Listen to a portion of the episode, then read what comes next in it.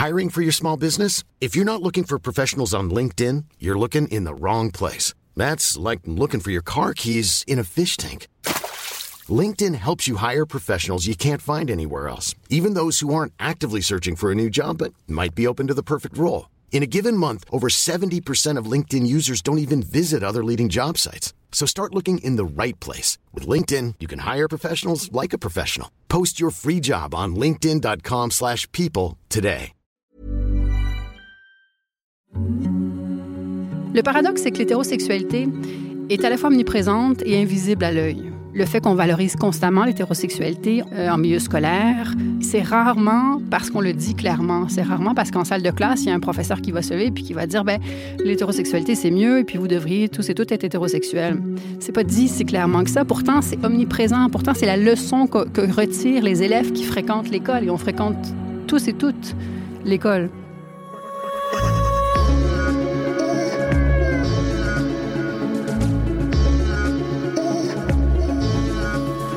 Quand j'étais à l'école, j'ai pas eu de prof qui s'est pour me dire que l'hétérosexualité c'était mieux. Mais quand j'étais en quatrième, je suis allée avec toute ma classe au planning familial pour une séance d'éducation à la sexualité. Et contrairement au cliché, on n'a pas déroulé des préservatifs sur des bananes. Non, on était tous autour d'une table ronde et on regardait des photos. On devait dire, élèves, profs ou animatrices du planning, à quoi elles nous faisaient penser ces photos et pourquoi.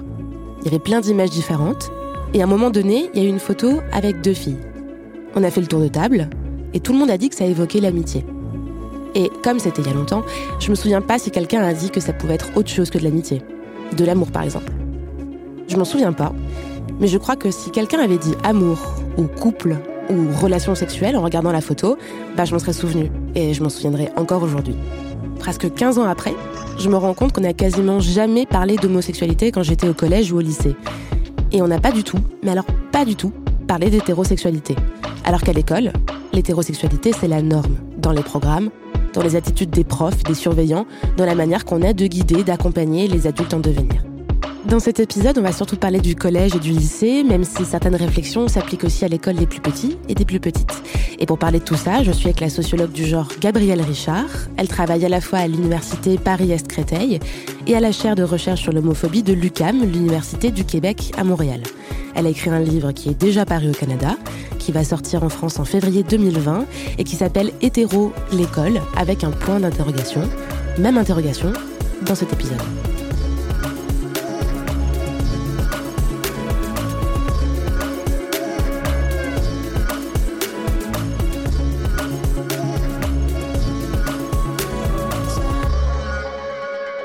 Ça paraît presque évident de le dire, mais aujourd'hui, l'école, elle est mixte. Filles et garçons vont dans les mêmes établissements.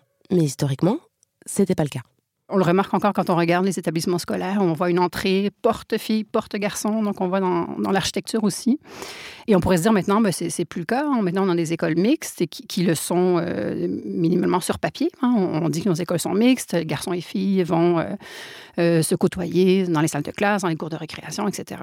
Mais quand on y porte attention de façon plus stricte, quand on se met dans l'observation de l'expérience scolaire, on se rend compte qu'au final, c'est pas tant vrai. On se rend compte que les filles et les garçons des expériences scolaires qui sont souvent relativement euh, séparées. Et, ça va résulter beaucoup d'un discours que l'école va véhiculer et un discours qui met en scène des normes de genre et des normes relatives à la sexualité. On parle beaucoup des espaces scolaires qui sont non mixtes euh, de nos jours quand on va parler de comment euh, aménager l'école pour les élèves qui sont trans. Donc, les élèves qui, euh, sur le plan de l'identité de genre, ne s'identifient pas conformément à leur sexe biologique assigné à la naissance. Donc, ces élèves-là vont euh, mettre en évidence le fait que, ben, effectivement, les vestiaires sportifs, par exemple, ou les toilettes qui sont à l'école sont vraiment séparées sur la base du sexe assigné à la naissance. Ces jeunes-là ne savent pas, donc, justement, quelle toilette fréquenter. Donc, ces espaces-là sont deux exemples d'espaces qui sont encore très fortement genrés et qui continuent à l'être dans la sphère scolaire. À tout le monde que t'étais un garçon? Pourquoi t'as fait ça? Les vestiaires et les toilettes non mixtes, ça paraît rien dit comme ça, sauf que cette séparation entre les filles et les garçons, pour ne pas avoir de promiscuité entre les corps féminins et masculins, elle s'appuie sur un principe de base qui est totalement hétéro, l'attirance entre les deux genres. Les vestiaires et les toilettes, on peut dire qu'ils sont hétéros dans la mesure où ils sont construits sur la prémisse qu'il y a deux manières d'être dans le monde. On peut être un garçon avec un type de corps, on peut être une fille avec un autre type de corps, et que nécessairement, il y a une attirance entre les deux qui serait de l'ordre de l'hétérosexualité. Donc concrètement, ce que ces lieux-là vont nous dire, c'est que euh, si on va euh, se changer pour aller pratiquer un sport quelconque, ben, on va le faire différemment. On va, on va le faire les filles d'un côté, les garçons de l'autre, parce que les garçons vont vouloir voir les filles, les filles vont vouloir voir les garçons. Donc c'est basé sur l'idée qu'il y a une attirance qui est hétérosexuelle et que cette attirance-là est partagée par tous les élèves. Or, on sait évidemment que ce n'est pas le cas dans la sphère scolaire. L'idée beaucoup, c'est selon laquelle le corps des filles est un, est un corps euh, qui est attirant pour les garçons et qui est un corps qui est à protéger, qui est à polisser. C'est un peu la même logique qu'on voit dans les codes vestimentaires hein, qui sont dans les, dans les milieux scolaires, qu'on cherche à régler, disons, avec les, les, règlements et les codes vestimentaires. Ce qu'on cherche à codifier, c'est souvent la longueur de la jupe, c'est souvent la largeur de la bretelle, d'un débardeur, etc. Donc, c'est souvent euh, ce qui relève euh, des vêtements portés par la fille. Et encore une fois, ce qui, est sous-jacent comme logique, c'est l'idée que le corps de la fille est si attirant qu'on doit le mettre de côté, qu'on doit le, couvrir finalement, parce que sinon, les garçons, qu'est-ce qui va arriver? Ils vont être distraits, premièrement, et peut-être que, deuxièmement, ils vont vouloir passer à l'action, ils vont vouloir peut-être toucher le corps de la fille. Donc, au lieu d'aller, de chercher à agir ou à réprimander les, éventuels garçons qui voudraient se prêter à ce genre de d'exercice-là, ce qu'on cherche à faire, c'est uniformiser et euh, cacher les corps des filles. C'est un peu donc la même logique avec les vestiaires. Ces codes vestimentaires, ils sont présents dans toutes les écoles.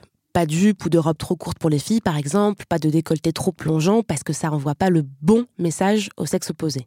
Dans mon collège, par exemple, les garçons n'avaient pas le droit d'avoir le baggy qui descendait trop bas au niveau des fesses. Ces codes, ils sont pas forcément marqués dans les règlements, mais ils sont quand même là. Et s'il y en a bien un qui est valable même s'il est marqué nulle part, c'est celui qui dit que les garçons ne doivent pas porter des vêtements dits féminins. Je n'ai pas connaissance euh, d'établissement scolaire où c'est explicitement mentionné. C'est sûr qu'il y a une marge entre ce qui est écrit noir sur blanc dans les règlements scolaires et ce qui peut se concrétiser à l'école. C'est-à-dire que dans, la plupart des établissements, on ne va pas dire clairement aux garçons de ne pas mettre de jupe. Ça peut être le cas dans certains, dans certains contextes. Mais un garçon qui mettrait une jupe à l'école, évidemment, ce serait il serait euh, rapidement remis à l'ordre par ses collègues, par ses camarades, essentiellement masculins, mais pas uniquement, pour lui dire, ben, t'es un garçon, un garçon, ça met pas de jupe, etc. Donc, cette espèce de, ce qu'on peut appeler police du genre, cette manière de gérer le genre et comment on exprime son genre à l'intérieur de la sphère scolaire se fait à la fois formellement par les règlements, les codifications, etc., et informellement par les interactions entre élèves, entre élèves et professeurs. Cette question des vêtements, elle est très importante à l'école pendant l'adolescence, parce qu'à cet âge-là, la sexualité, ça devient un sujet d'intérêt, de discussion entre ados, et donc de positionnement par rapport à ce sujet, notamment par l'apparence que l'on renvoie. Et quand je dis sexualité, je dis bien hétérosexualité. Particulièrement l'adolescence, ce qu'on appelle ce jeu des normes du genre, hein, finalement, se fait beaucoup par la preuve de son hétérosexualité. Et ça se joue euh, différemment selon qu'on est une fille ou selon qu'on est un garçon les filles entre elles vont euh, souvent euh, procéder à euh, donc des rumeurs. Il paraît que cette fille va sortir avec tel garçon, qui tu trouves de ton goût, etc., etc. Donc de l'ordre des rumeurs, de l'ordre des vedettes populaires. Dans tel film, il y a tel acteur qui est beau, qui a telle musculature, etc. Donc il y a tout un discours qui met en scène l'hétérosexualité qui valorise l'hétérosexualité et qui est une manière de faire partie du groupe, finalement. Donc ça, c'est entre filles entre filles et garçons, il y a l'idée de je, vais chercher à attirer l'œil des garçons. De pas tous les garçons, de certains garçons particuliers, évidemment. Et comment je fais ça? Bien, je, m'habille d'une certaine façon, je, mets un certain maquillage, je me coiffe d'une certaine façon, de manière à attirer l'œil. Et puis du côté des garçons, bien, ça se fait beaucoup dans le, la mise en scène d'un de, accès à la sexualité ou à l'intimité des filles. Donc, ça peut se faire euh, par la possession ou la détention de, photos sur Internet. Regarde, j'étais avec telle fille, regarde, j'ai une photo d'elle, un peu dévêtue, etc. Parfois par la mise en couple, bien que ça passe par d'autres euh, codes. Donc, oui, le, jeu d'hétérosexualité est omniprésent à l'adolescence euh, et ça se voit dans la sphère scolaire aussi. On couche ensemble ce soir. Demain, je sais très bien que tu iras tout raconter à tes copains. Jamais. Non mais barges Tu sais que demain, il y a une petite tchèque qui va se foutre à poil chez toi et tu vas rien faire pour nous en faire profiter. Quoi? Qu'est-ce que tu voudrais que je fasse? Que je la balance sur Internet? Oui.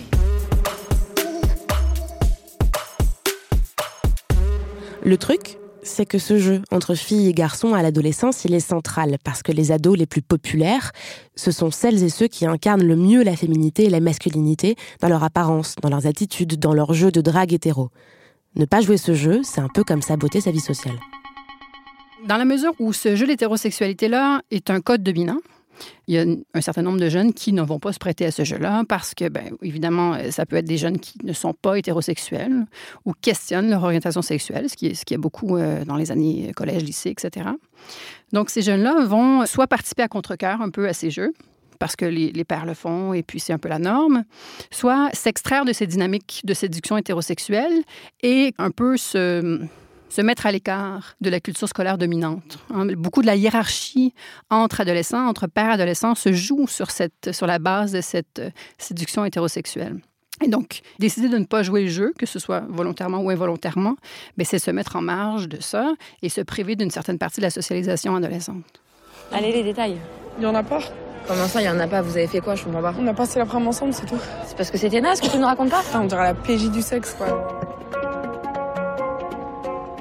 Du coup, les ados qui ne sont pas hétéros sont, qu'ils ou elles le veuillent ou non, déjà hors jeu. Parce que s'il existe un jeu de l'hétérosexualité à l'école, il n'existe pas d'équivalent, pas de jeu de l'homosexualité. Ou en tout cas, pas dans les écoles. Ce jeu-là, euh, par contre, ne se fait pas euh, dans la sphère scolaire et ne se fait pas de façon ouverte parce que ce n'est pas un jeu qui est considéré comme légitime. Il y a une question de nombre, hein, dans la mesure de les élèves homosexuels, les élèves gays, lesbiennes, bisexuels, pansexuels, etc., dans la sphère scolaire, euh, sont globalement peu nombreux. Beaucoup sont en questionnement ou en exploration, mais ne vont pas nécessairement le verbaliser auprès de leur père. Donc, il y a une invisibilité qui règne sur ces élèves-là, qui, même s'ils étaient plus nombreux, ne pourraient pas nécessairement se donner à voir comme tels, sauf s'ils en avaient les mécanismes. On sait qu'il y a, par exemple, dans certaines écoles aux États-Unis, au Canada, euh, des, des comités qu'on appelle Gay Straight Alliance, qui sont des, groupes où euh, c'est un, lieu de reconnaissance, un lieu de rencontre pour les jeunes LGBT, les jeunes en questionnement, etc., dans le milieu scolaire. Et là, c'est évidemment un outil dont l'école se dote pour que ces jeunes-là puissent euh, socialiser, se retrouver, etc. Donc, on peut présumer que dans des écoles où, où, euh, de tels comités existent, qu'il y aurait une certaine dynamique de séduction homosexuelle qui a lieu et qui est davantage visible en l'absence de ces comités-là, on peut présumer que ça se joue ailleurs, notamment euh, sur Internet. À l'école, l'homosexualité n'est donc pas visible dans les couloirs, dans la cour, les élèves ne la montrent pas ou très peu. Elle n'est pas visible non plus dans les manuels scolaires, dans les programmes, dans les œuvres étudiées en cours.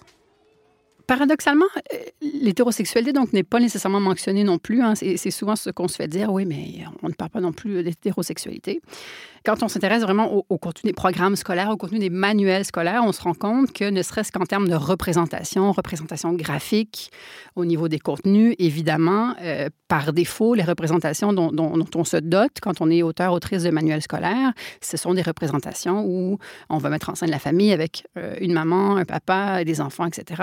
Ce sont des représentations de couples. Et quels sont ces couples? Ce sont des couples hétérosexuels. Et donc, par défaut, ce qui euh, se donne à voir, c'est l'hétérosexualité. Comment maintenant est représentée l'homosexualité dans les programmes, dans les manuels scolaires? Quand on fait une analyse de contenu, je l'ai fait au Québec, mais on, pourrait présumer que ces résultats-là s'appliquent au contexte scolaire français.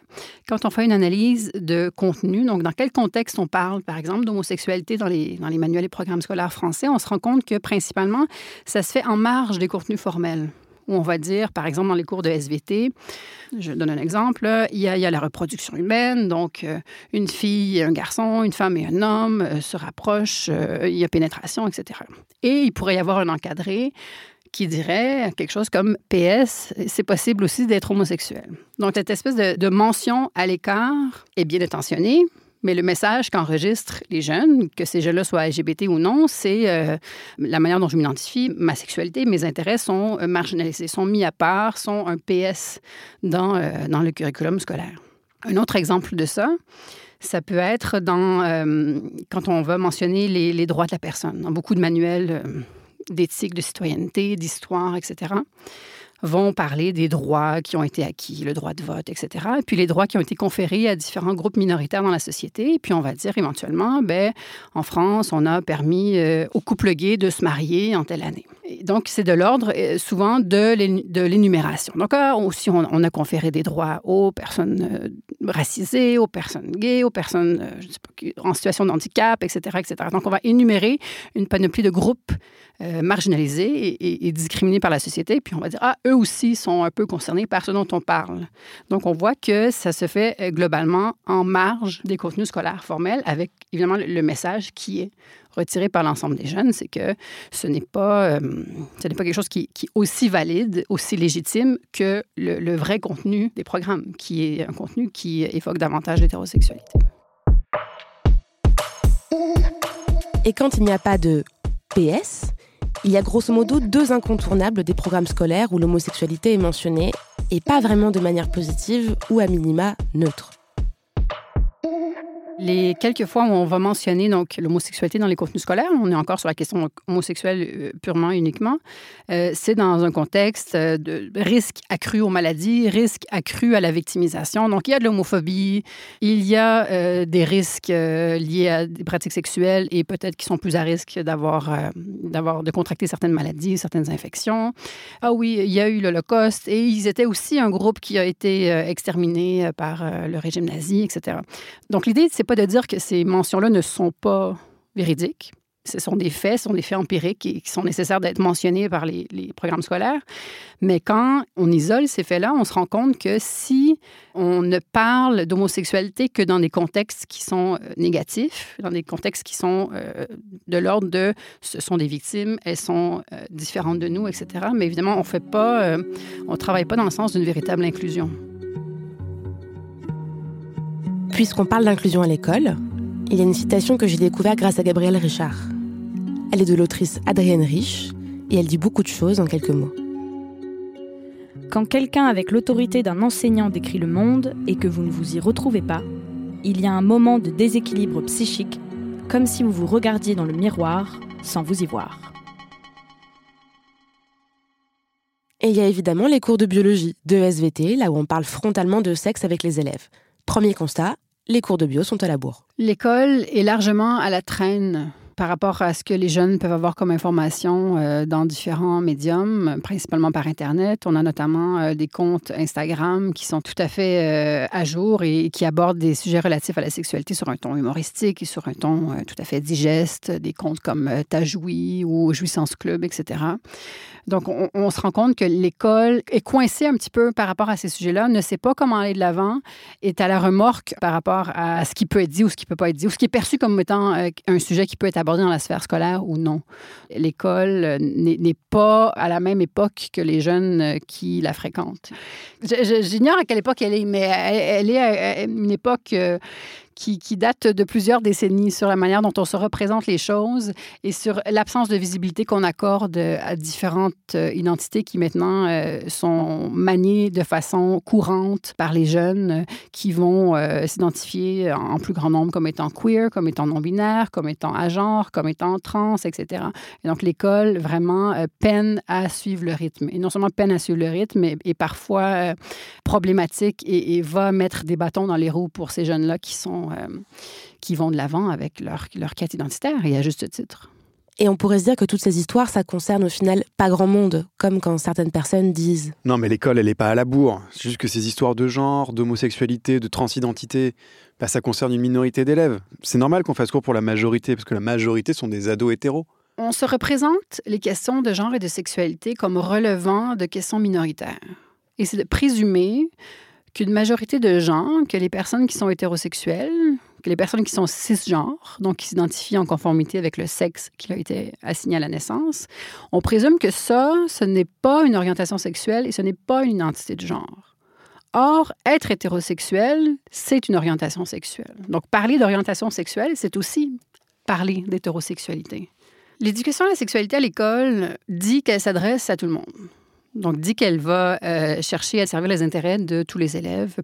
Évidemment, quand on s'intéresse à ce qu'il en est véritablement, qu'est-ce qui est véhiculé en termes de normes dans ces programmes-là, on se rend compte qu'évidemment, ces programmes-là vont presque uniquement parler d'hétérosexualité, donc privilégier euh, la mise en couple, la mise en relation, la, les, les rapprochements affectifs et sexuels d'ordre hétérosexuel au détriment d'autres choses.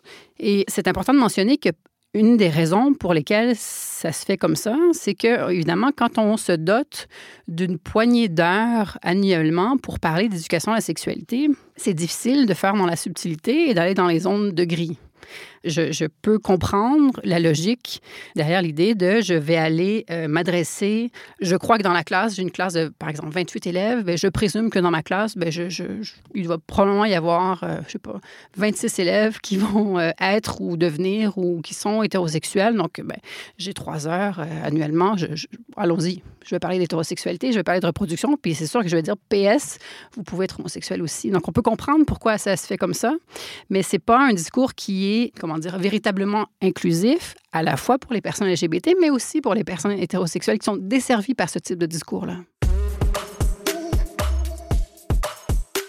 Qui sont desservies parce que même si on ne parle que de sexualité hétéro à l'école, on présente la sexualité, l'identité de genre, la vie amoureuse ou affective selon des clichés qui font du bien à personne, quelle que soit leur orientation sexuelle pour plusieurs raisons. Parce que l'éducation à la sexualité dont on s'est doté, dont on se dote actuellement dans les écoles françaises et dans plusieurs autres pays, c'est une éducation à la sexualité qui véhicule trois types de messages. Premièrement, qui va nous dire qu'il y a deux types de corps et deux genres qui vont leur correspondre. Donc, on peut soit être une fille avec un corps femelle, entre guillemets, ou soit être un garçon avec un corps mâle, entre guillemets. Deuxième type de message, on se fait dire que sur la base de notre corps, essentiellement de nos organes génitaux, on nous attribue une série de préférences, une série d'habiletés, une série de comportements. C'est jamais des messages qui sont clairement dits, évidemment. On va se faire dire en tant que fille, donc tu es une fille, donc tu dois prendre euh, soin des autres, tu dois faire attention à ta calligraphie, puis tu dois faire attention à la manière dont tu, euh, dont tu te vêtis, te coiffes, etc. Donc tu dois porter attention à ton apparence, etc. Euh, euh, de l'autre côté, on s'attend des garçons à ce qu'ils soient peut-être plus des cancres dans l'ordre du divertissement, dans la prise de risque, qu'ils soient plus actifs, euh, plus sportifs, etc., qu'ils aient plus d'énergie. On a des attentes qui sont différenciées sur la base du genre. Et l'école nous les présente comme étant légitimes. Et troisièmement, il y a la question de la présomption d'hétérosexualité.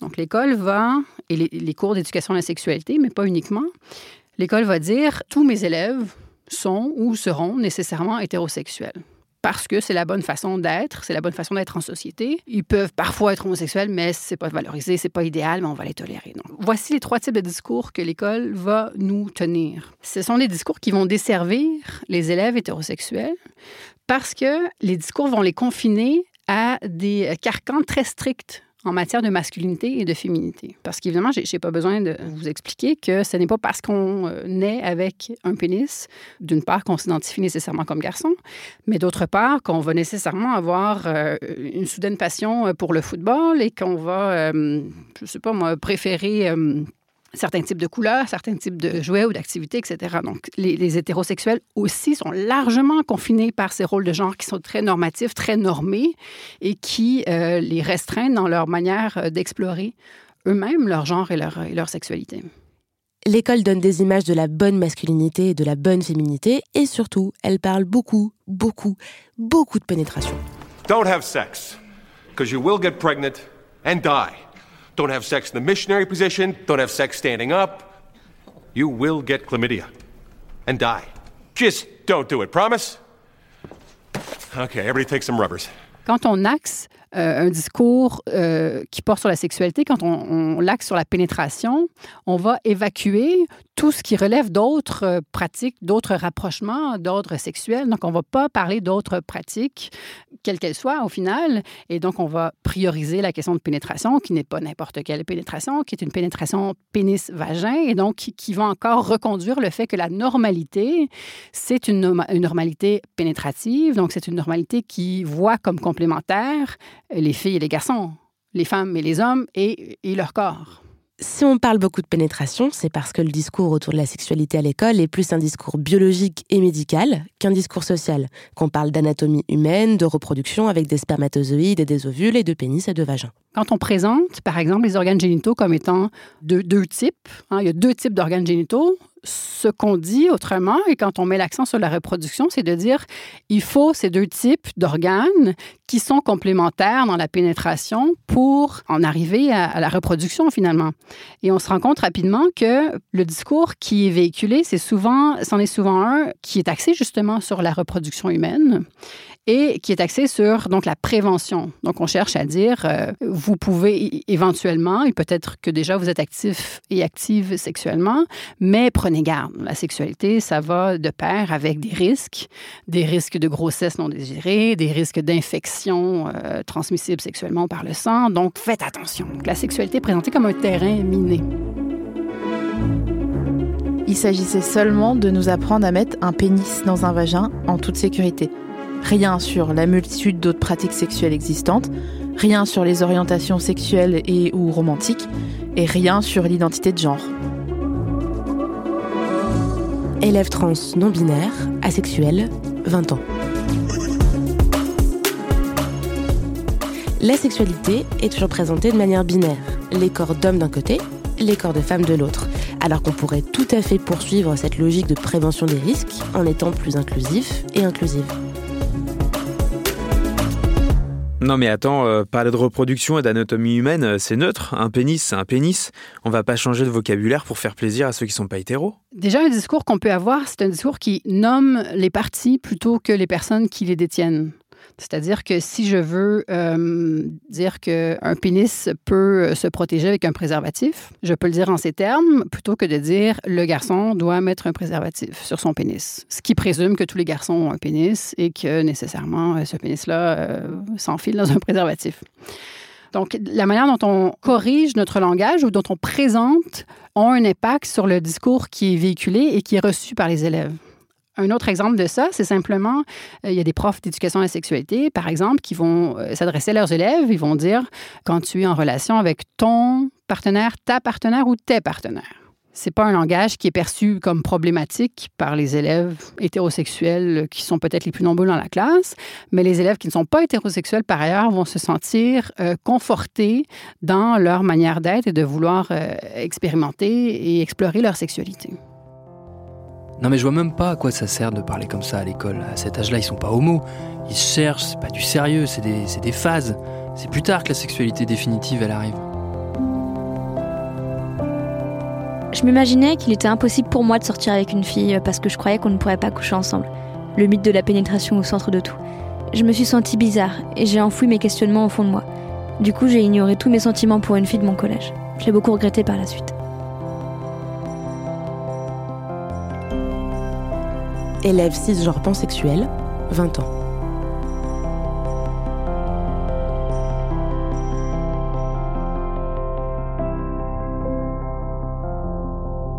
Le discours selon lequel les jeunes non hétérosexuels seraient en questionnement et en exploration, c'est un discours qu'on entend partout. Et par ailleurs, j'ai envie de dire, ben, les jeunes hétérosexuels aussi sont en phase de questionnement et d'exploration à cet âge-là. Donc, ce n'est pas propre et uniquement le fait de jeunes euh, LGBT que de s'explorer sur les plans euh, du genre, de la sexualité, des amours, etc., etc. C'est bien le propre de l'adolescence. En fait, ce qu'on présume, c'est que l'homosexualité serait une espèce de phase latente qui mènerait nécessairement vers l'hétérosexualité et qu'on s'explore à l'adolescence, puis on a des, quelques aventures, etc., etc., mais qu'au final, on va rentrer dans le droit chemin, qui est évidemment le chemin de l'hétérosexualité, la Maison Blanche, la clôture, les enfants et le chien.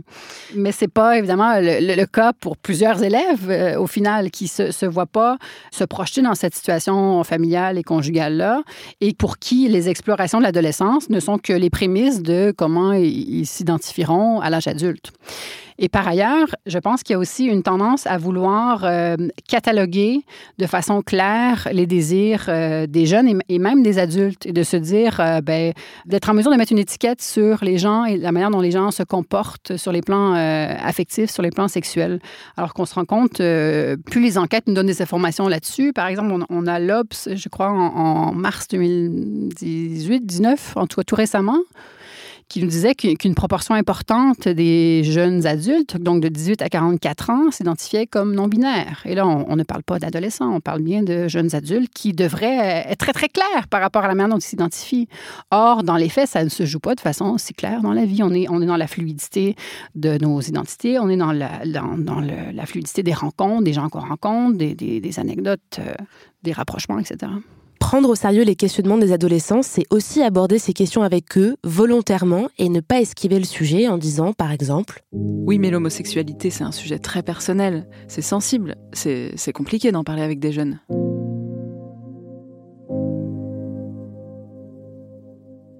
J'ai été voir l'intervenante à la fin de la séance pour lui suggérer aimablement d'être plus inclusive dans ses interventions, afin que des jeunes comme moi se sentent concernés, écoutés.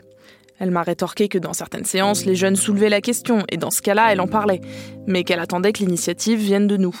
Donc je lui ai répondu que ça pouvait être compliqué de lancer la discussion sur ce sujet pour des jeunes ados de 15 ans pas forcément à l'aise avec leur sexualité ou leur identité de genre, et que certains ne se posaient pas encore de questions, mais que ça viendrait peut-être. Elle a hoché la tête, elle a souri, et puis elle est partie. Ça peut paraître extrême, mais c'est l'un des seuls moments de ma vie de lycéenne où j'ai fait face à l'homophobie directe. Élève cisgenre homosexuel, 17 ans.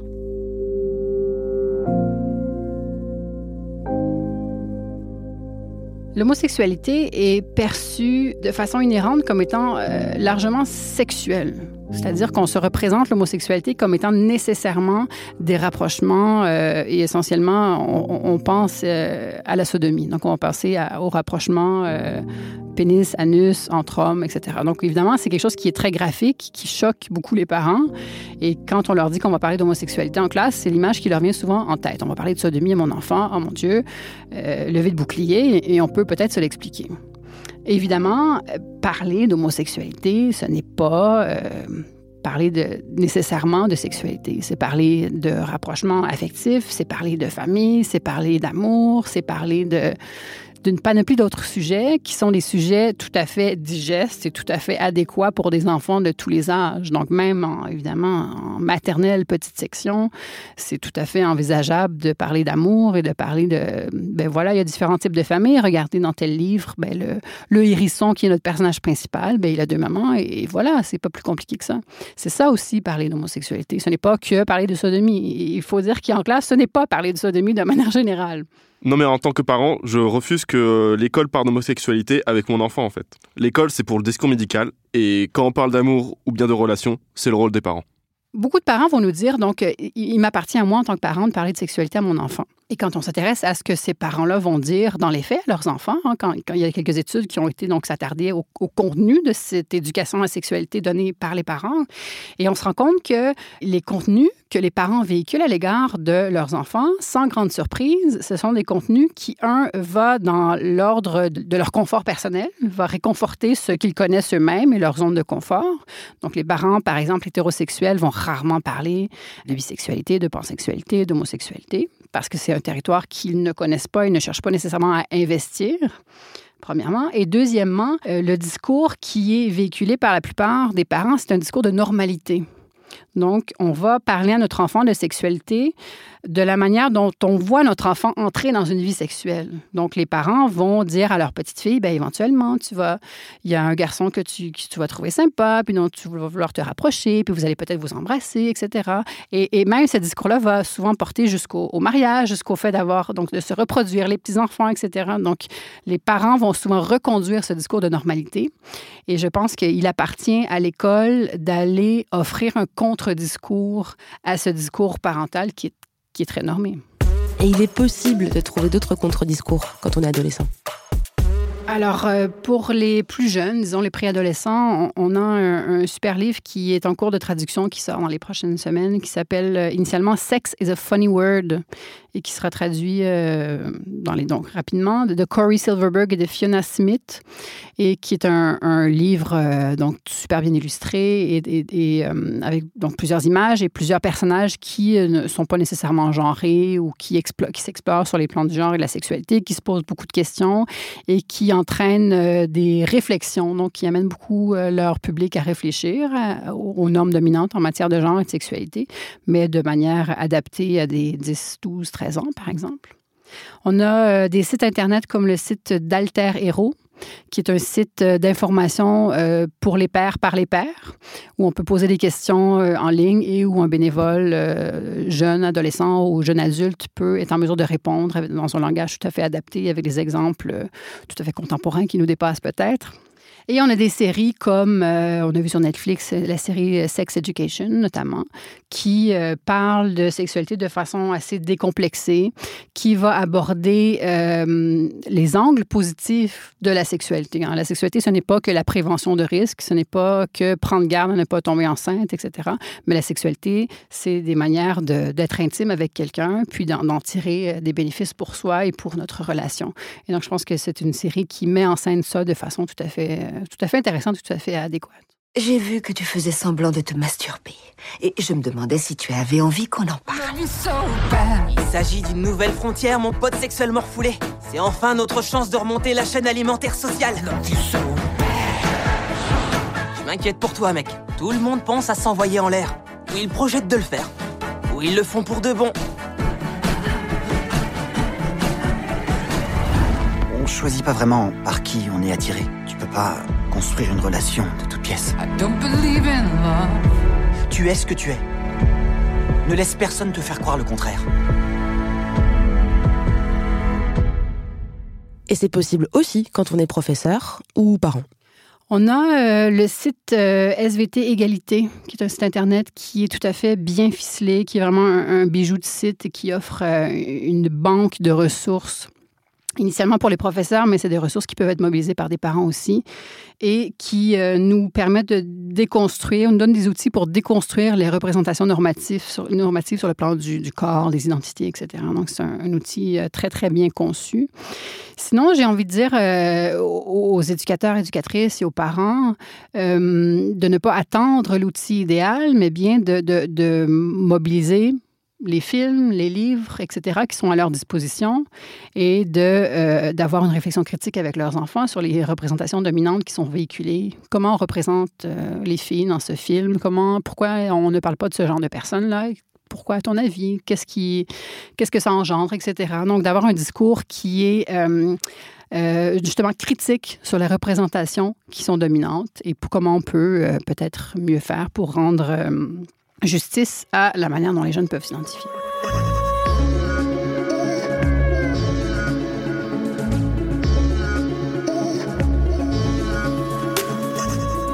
Et pour ados, parents, professeurs et toutes celles et ceux qui cherchent des mots simples pour répondre aux questions compliquées de la sexualité, il existe aussi les vidéos de Sexy Soucis sur France TV Slash qui répondent avec simplicité et inclusivité à énormément de questions qu'on peut ou qu'on devrait se poser.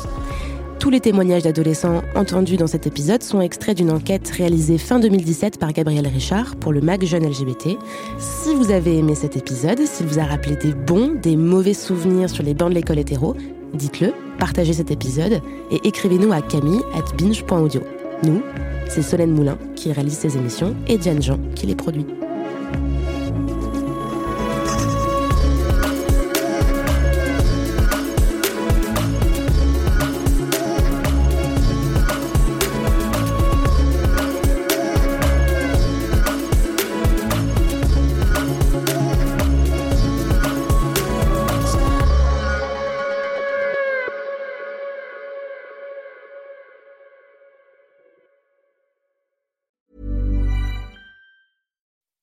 When you make decisions for your company, you look for the no-brainers. If you have a lot of mailing to do, stamps.com is the ultimate no-brainer. Use the stamps.com mobile app to mail everything you need to keep your business running with up to 89% off USPS and UPS. Make the same no-brainer decision as over 1 million other businesses with stamps.com. Use code PROGRAM for a special offer. That's stamps.com, code PROGRAM.